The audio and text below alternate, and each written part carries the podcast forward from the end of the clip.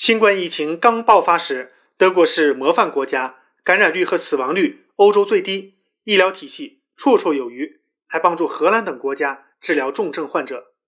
但是进入2021年，德国却突然发现成了差等生，每天一万新增，疫苗中心没疫苗，第一剂疫苗接种率百分之三点五，第二剂接种率百分之二，社会解封遥遥无期。看看英国啊，已经确定分阶段解封，超过一千五百万人接种疫苗，接种率仅次于以色列和阿联酋，世界第三。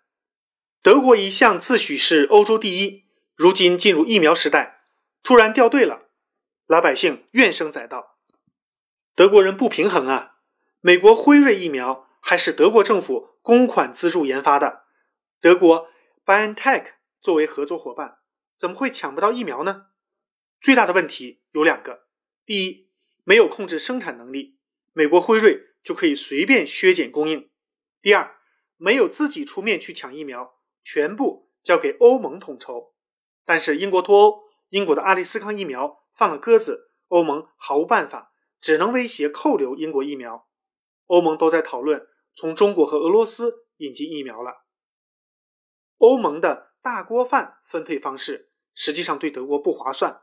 德国人口多又有钱，本来可以自己出面多买点德国迎来了好消息，第二个疫苗出来了。德国人吸取了教训，授权三家药厂生产。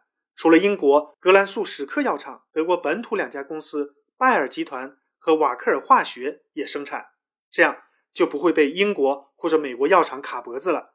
两家德国公司可以确保充分的疫苗了。呃，等等。第二个疫苗六月才能审批，年底才能生产交付。哎，这个速度，德国的疫苗荒看来还要持续了。欢迎大家关注卢晓夫看欧洲，谢谢。